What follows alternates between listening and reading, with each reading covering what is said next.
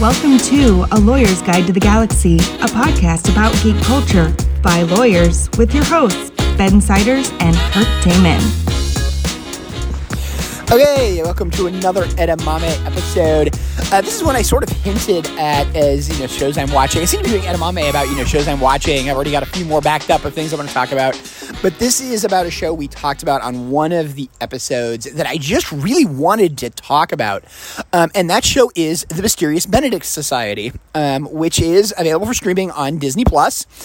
Um, I don't believe it's available anywhere else. I think it's it's just a, a pure Disney Plus exclusive. But I wanted to raise this because it's a show that we bumped into. Um, so, so, you know, my kids and, and I are watching a ton of Disney Plus. Uh, it was a it along with a Roku um, was a pandemic investment and a an investment which has paid for itself in spades in our family. Um, we're not a big TV watching family, but the ability to watch stuff on demand, um, access to Star Wars, um, which you know my my son really loves and I really love. Uh, my daughter's okay with um, access to Marvel Universe, uh, which most of my kids love, and I'm starting to get caught up in. We've had trouble sort of just getting caught up. We're, we're way behind. Uh, my kids have still not seen Endgame. Uh, they have finally seen Infinity War, but they've not seen Endgame, and they have not seen most of the uh, supporting stuff for it. They wanted to watch Infinity War at one point in time. Um, but it's you know sort of things like that, but also just getting caught up generally. Um, my my daughter is a big fan of The Descendants, uh, not as much as she used to be. Um, we've been watching just all sorts of, of crazy things on it. Uh, we've been watching like Dug Days shorts. Um, we just watched Soul again for the second time, which is another movie. If you haven't seen it and have Disney Plus, watch Soul. Um, it's a very well done movie. It's just kind of a cool, um, you know, sort of storyline concept. It's it's definitely got its sad moments, um, you know, and it's, but it's joyful moments. Uh, it, it's a good movie. I mean, that's the way I'd put it. But that's not what this is about. Um, this is about the Mysterious Benedict Society. Um, I'm going to warn you guys if you want to watch it and have not seen it, this is going to be a high spoiler episode. Uh, it's pretty much impossible to avoid when talking about the show because there is so much mystery going on in conjunction with the show. Um, but I will try to give a second warning before I get into solid spoilers, um, you know, of what it is because it's there. There's a lot that are just sort of you know cool tricks and cool, interesting things about the show that I want to get into uh, for those of you who've seen it. But again, if you don't want to watch it, you know, you don't think you're really into it, um, don't worry about that. So before we get into some serious spoilers, let me just give you a little bit of an intro. We did encounter the show uh, because it was it was literally advertised on Disney Plus. Uh, it looked interesting. Uh, my kids are very into watching trailers. Uh, they're they're always watching the trailers. They watch the trailers before we watch a movie or anything along those lines. I I completely get it. I like watching trailers too. But this is when we watched the trailer for and thought it looked kind of cool. Um, basic premise is you have the Mysterious Benedict Society, which is a group of kids uh, tasked with saving the world um, you know, from something you don't entirely uh, understand from the, the previous of it, but it's it's kind of your classic setup. It is definitely a show set up for kids, um, you know, and designed to appeal to kids. I wouldn't say necessarily young children, but sort of school, elementary school age. Um, my daughter's in middle school, so you know, middle school age children um, is probably the the target audience, but it's a show that definitely adults can watch. So anyway, that's the the basics of it. Um, again, if you're going to go and watch it and don't want the spoilers, stop now. Um, if you've watched it or if you don't care, uh, let's get into spoiler episodes. So, the reason why I love this show, um, the first thing for it is I I don't know how to describe its genre. Um, I I have to describe it as steampunk. It's the only thing I can come up with. I can just how to describe it, but I find the way the show is presented to just be fascinating. Um, the idea that, you know, whenever they sit down for meals, there are these, you know, outrageous high end tasting menus, you know, where we actually have, um, you know, amuse bouche being served, you know, and, you know, they're discussing the qualities of different kinds of oysters and stuff like that. And, and it's like, where does this fit into the plot? Um, but it's an incredibly portion portion of it. And to give you the idea, I've not read the book, so again, this is just from watching the uh, um, the show. So I don't necessarily know how you know if this is stuff that plays into the book uh, or not. But it's just from watching the show. But I thought it made it just such an interesting uh, sort of concept of a show. Even the idea that you know when you have the Benedict Society sort of you know goes on the run, they go camping. You know, in the first episode, you have them build this outrageously luxurious cabin. Um, you know, on the side of the banks of the river, um, and and stuff like that. So it's one of these where I, I, I appreciate that. It's very hard to keep track of exactly what the technology is, uh, like what the technology level is. And again, that's why I think I kind of describe it as steampunk. Um, it sort of seems like our technology era is maybe World War One, Great Depression era. Um, they definitely have zeppelins. You know, we know there's cars, but they, they seem to be slightly older style cars. Um, you you see encounters of things like one of the ones with the shop, uh, one that really sort of struck me. You see the shop repeatedly, uh, the beret shop uh, later on, where they get the berets. Is a haberdashery, um, you know, which is a word I actually uh, really enjoy because the fact that I, I, had a personal haberdasher when I was working in the firm on a regular basis. Um, but you know that's not a term of modern use that's real common. Uh, for those you don't know, by the way, a haberdasher is a uh, essentially a generally I believe men's um, high end clothing or professional clothing provider. Generally, they're one somebody who fits suits, uh, is the way I always understood it. I don't know if haberdashers actually provide women's clothing. Now, the one in the uh, the show obviously does. Um, the berets universal. Um, but it's one of those things where I've always associated specifically with men's clothing and particularly with suits. Um, you know, that's what it is. And being sort of custom fit, you know, that type of, of nature of clothing. So again, what I would call an almost, you know, archaic type concept um, in the haberdasher. So the reason I really love this show, um, and the reason my kids love this show, is the unique problem solving. Um, and that's what was so cool about the way the show did. So if again, if you've watched it, you know entirely through, the first episode I think is the best. I mean, I love the the problem solving of how do you get into the mysterious Benedict Society, um, and the solving of those problems. And once we figured out, you know, the the the you know the test, the answers are in the back, um, sort of stuff like that. You know, my kids immediately started to how do you solve the test? How do you solve the test? Um, and they were trying to come up with a way. So when we did the how do you cross the grid, um, they were, you know, immediately proposing, hey, you know, you can walk across on your hands and knees. I wanted to suggest that. Um, another one immediately suggested the, you know, well, why don't you walk above it? Um, and the tightrope uh, sort of solution. Um, so it's one of those things where you know my kids got really into the idea of the problem solving, uh, really into the concept. When they then did the you know you can find it with your eyes closed, there was this whole discussion of you know how can you find it? You know what is it? My son was immediately sort of on the idea of do you need to look up? Is there something above you?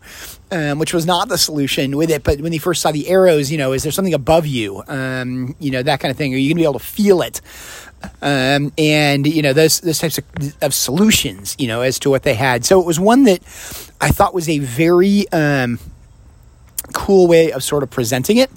Um, the other thing we really liked about the show, and I thought was really good about the show, is the characters are almost overly archetypical um, you know, you have, you know, the the two, you know, number two and the the other supporting character for Benedict, um, you know, are, are essentially diametrically pos- uh, opposites. One's the extreme creative, one's the almost rigid, um, but you know, highly skilled sort of party.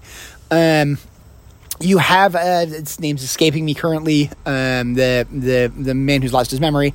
Um, the you know you have him with this you know extreme sort of wilderness tracker you know i mean again they're living out in the wilderness and he's getting you know he's gathering oysters and like you know things like that and the way that the problem solving sort of carries through it and carries through these weird solutions to common problems um, once the kids get to the school um, and you know when they arrive at the school and they're taking the class you know the how do you determine which of these controls the light? Um, and sort of the, the crazy ish solutions um, that are proposed um, and unconventional solutions. The uh, my, my son got hugely into um, the I guess I'd call it the dirigible, uh, the armless dirigible problem, um, and stuff like that. And the just how do you solve this this problem? Partially because that's what I would call a classic two minute mystery. Um, I used to do those in school. And I think that's also part of the reason why I enjoy this show is because I did problem solving things like this. I distinctly remember doing two minute mysteries in school. Uh, my favorite one, which I've taught to my son, uh, if you guys do it, is a man lies uh, dead in an alley. He's surrounded by 53 bicycles. Uh, why was the man killed? That's the entirety of the setup. Uh, I can't do your yes no questions, uh, which is always the way it was. You again ask yes no questions, same as is done in the class. Um, but you don't have it. If you want to solve that, stop now. if you want to keep going, the answer to it is is the bicycles are playing cards. Um, there are 53 of them as opposed to 52, um, as there should be in a standard deck. Uh, and so, therefore, uh, the man was murdered for cheating at cards. So, that's uh, sort of the, the things that you encounter uh, in conjunction with it. So, the the thing that you um, you really sort of get into in conjunction with the um, th- this idea of this unconventional problem solving and just the fun of trying to figure out these weird unconventional problems. And also, then that ties into the basic premise of it, which is how do we resolve the emergency? And that to me is the true brilliance of the show is the emergency. I love the fact that we have no idea what the emergency is. It's just simply the emergency. Um, and, you know, that idea of you have to solve this unconventional problem without actually even knowing what the problem is. Now, we get a little bit of an idea that obviously there's some kind of subliminal messaging going on, um, which just as a point, again, my son watching it became fascinated with the concept of what is subliminal messaging um, from hearing this. Um, and that, you know, does this actually work? Um, you know, and, and stuff along those lines. So, again, it's my kids got a lot out of it of the idea of unconventional problem solving. And really enjoyed the sort of nature of this unconventional problem solving. And I, as, a, as an adult watching it, also got into that. You know, how would I solve these problems? Uh, and I really thought that's the appeal of the show. And then that combined with this slightly odd, um, you know, sort of setting. And again, like the crazy meals, you know, even when they have the breakfast at the school, you know, you have this outrageous breakfast buffet. I mean, for the first time you see it, you know, there's snow crab legs on it. Uh, or king crab legs on it. Um, you know, there, there's the Tower of Donuts that you see on a regular basis. Um, you know, and yet you don't get the fact that the kids are necessarily eating these like, you know, crazy meals and, you know, things like that. Now they're obviously eating some of it, but, you know, you see this, this weird interaction with the idea of gourmet food being incredibly plentiful and just the norm. Um, and, and again, it's just sort of interesting. You also see the problem solving carry over into the general interactions of the characters.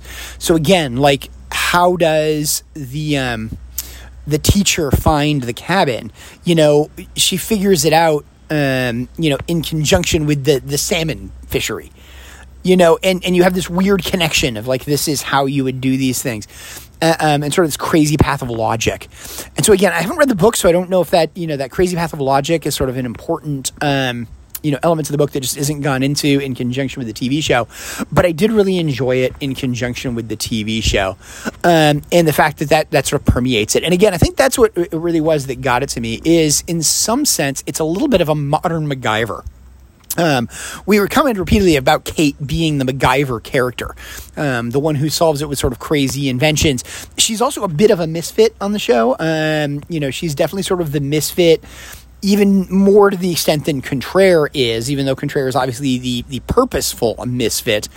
Um, but yeah, it's again, what I really enjoyed about the show, and I think you know for anybody who's seen it and really you know wants to watch it, was this nature of problem solving. Um, obviously, they left it. They left us with a cliffhanger. Um, we expect a second season. The kids have already commented about the fact that they really want to see the second season. Um, it ties into as well, and I think I've I mentioned it potentially in one of the prior shows. I don't remember if I did an Mommy on it, but I know I've mentioned in the prior shows. Is the Mystery of Sulphur Springs, um, another Disney Plus show, which also seems to have a similar idea of the idea of problem solving. This idea of you know what's going on. Um, Sulphur Springs is a little more like Lost uh, in its nature and presentation of the problem. Um, whereas I think Mysterious Benedict Society is really built around you know the idea of unique problem solving and finding unique solutions.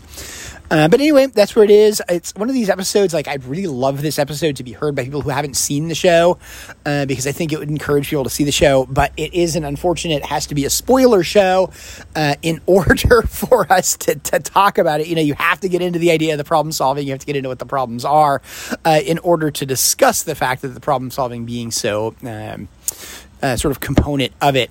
It's also one of those things where I play into, you know, how much of that does play into the archetypes, um, where we see these sort of very rigid archetypes and solving the problems in different ways. Again, number two solves the problems in very different ways to the way Benedict himself solves the problems, different to the way the the additional support um, character, whose whose name I, I don't think I ever caught in the course of it as to exactly what she was referred to. Um, I only really caught that number two is simply called number two because it, it made reminded me of Star Trek, um, and the fact that Picard always refers to Riker simply as number two.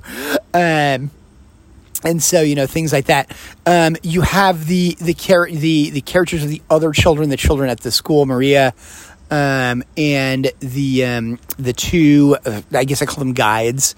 Um, you know, they get into it that, you know, again, we have these very sort of rigid archetypes. You know, the teacher is kind of a rigid archetype. And you see them, in some sense, solve the same problems in different ways. Um, so yeah, that's that's what I really loved about the show is the fact of the problem solving and the nature of having a show that was about solving unique problems and solving them in different ways. So anyway, I just wanted to give this as a quick edamame episode. Um, again, hopefully people listen to it. Hopefully they uh, it's not something where nobody's seen it, nobody wants to get the spoilers, and therefore doesn't listen.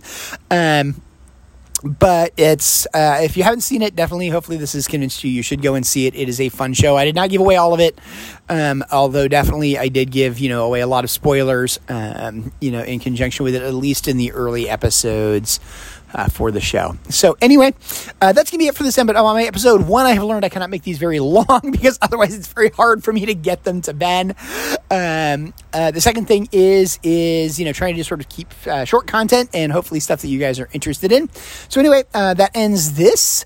Um, I'm sure we will be talking to you soon. I know the main episodes. We've got some cool main episodes coming. I have also got a couple new, uh, more en- edamame episodes. I'm working out exactly what I want to talk about with one of them.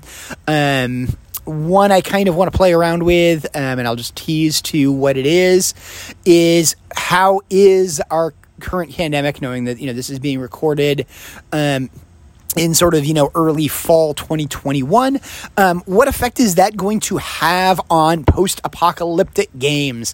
Uh, which is something i kind of want to play around with and get into.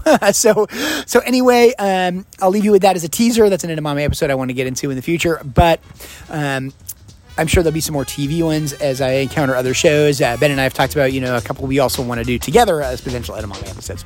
So anyway, I'm rambling here at the end, um, but I will leave you guys off and I will let this play out. Talk to you later. The views expressed by the participants of this program are their own and do not represent the views of, nor are they endorsed by Lewis Rice LLC, its officers, directors, employees, agents, representatives, shareholders, and subsidiaries. None of the content should be considered legal advice. As always, consult a lawyer. This podcast was produced and recorded in St. Louis, Missouri.